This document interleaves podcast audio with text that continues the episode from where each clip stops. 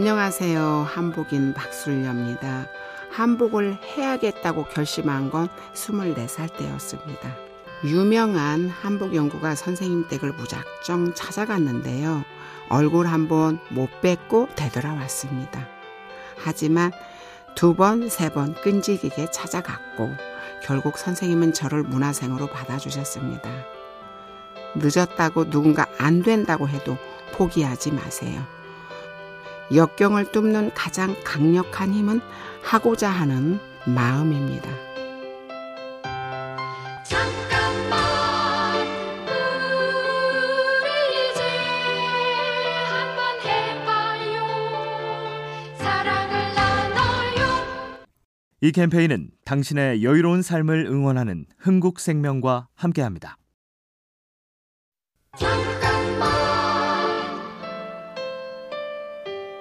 안녕하세요. 한복인 박술녀입니다. 한복을 만든다고 하지 않고 짓는다고 합니다.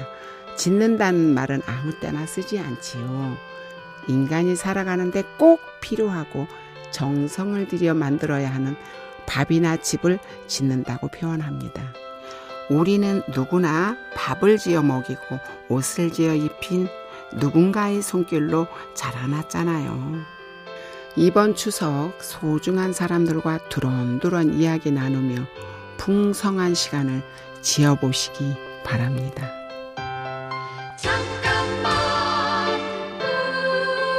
우리 이제 한번 해봐요 사랑을 나눠요 이 캠페인은 당신의 여유로운 삶을 응원하는 흥국생명과 함께합니다.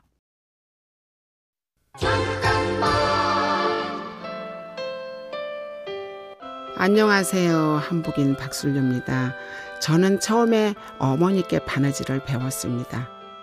그런데 한 친척이 이런 말로 제 길을 죽이더군요. 너는 안 돼. 덩치도 크고 손도 큰데 어떻게 바느질을 하니? 그때 어머니가 말씀하셨죠. 넌 할 수 있다. 잘할 수 있어.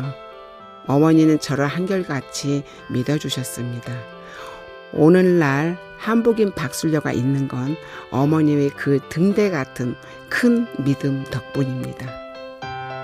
잠깐만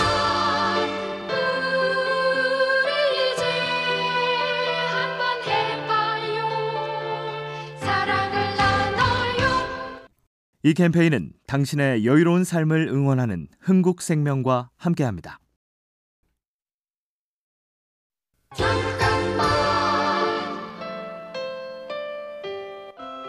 안녕하세요. 한복인 박술녀입니다.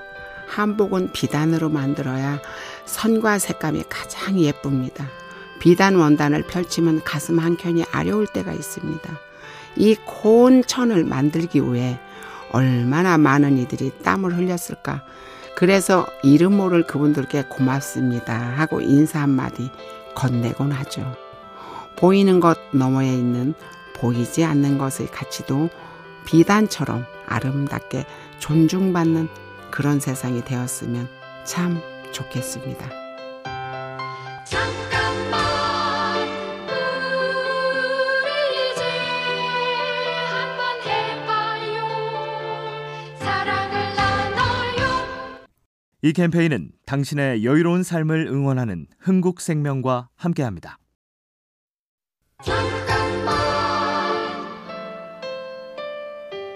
안녕하세요. 한복인 박술녀입니다.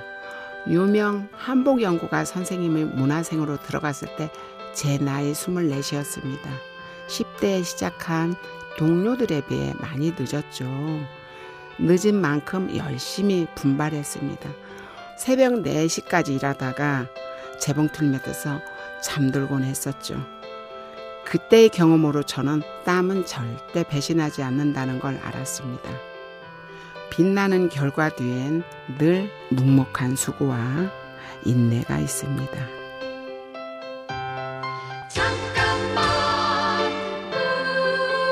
우리 이제 한번 해봐요 사랑을 나눠요 이 캠페인은 당신의 여유로운 삶을 응원하는 흥국생명과 함께합니다.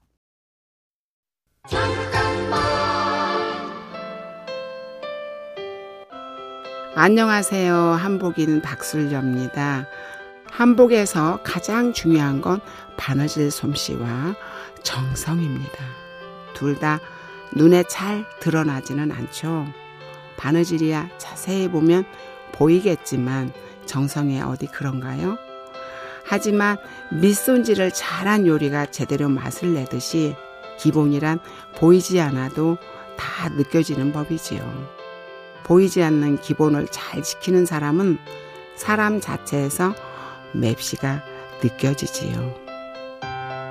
잠깐만 우리 이제 한번 해봐요 사랑을 나눠요 이 캠페인은 당신의 여유로운 삶을 응원하는 흥국생명과 함께합니다.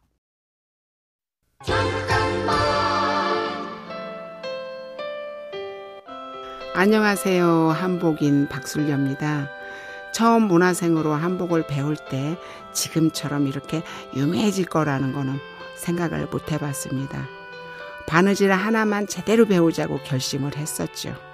7년 동안 실력을 갈고 닦은 후에 가게를 차려 독립도 하고 운 좋게 이름이 알려지게 됐는데요. 지금은 그런 생각이 듭니다. 어떤 위대한 한복 장인도 처음에는 바느질 한 땀부터 시작하지 않았을까 하고 말이지요.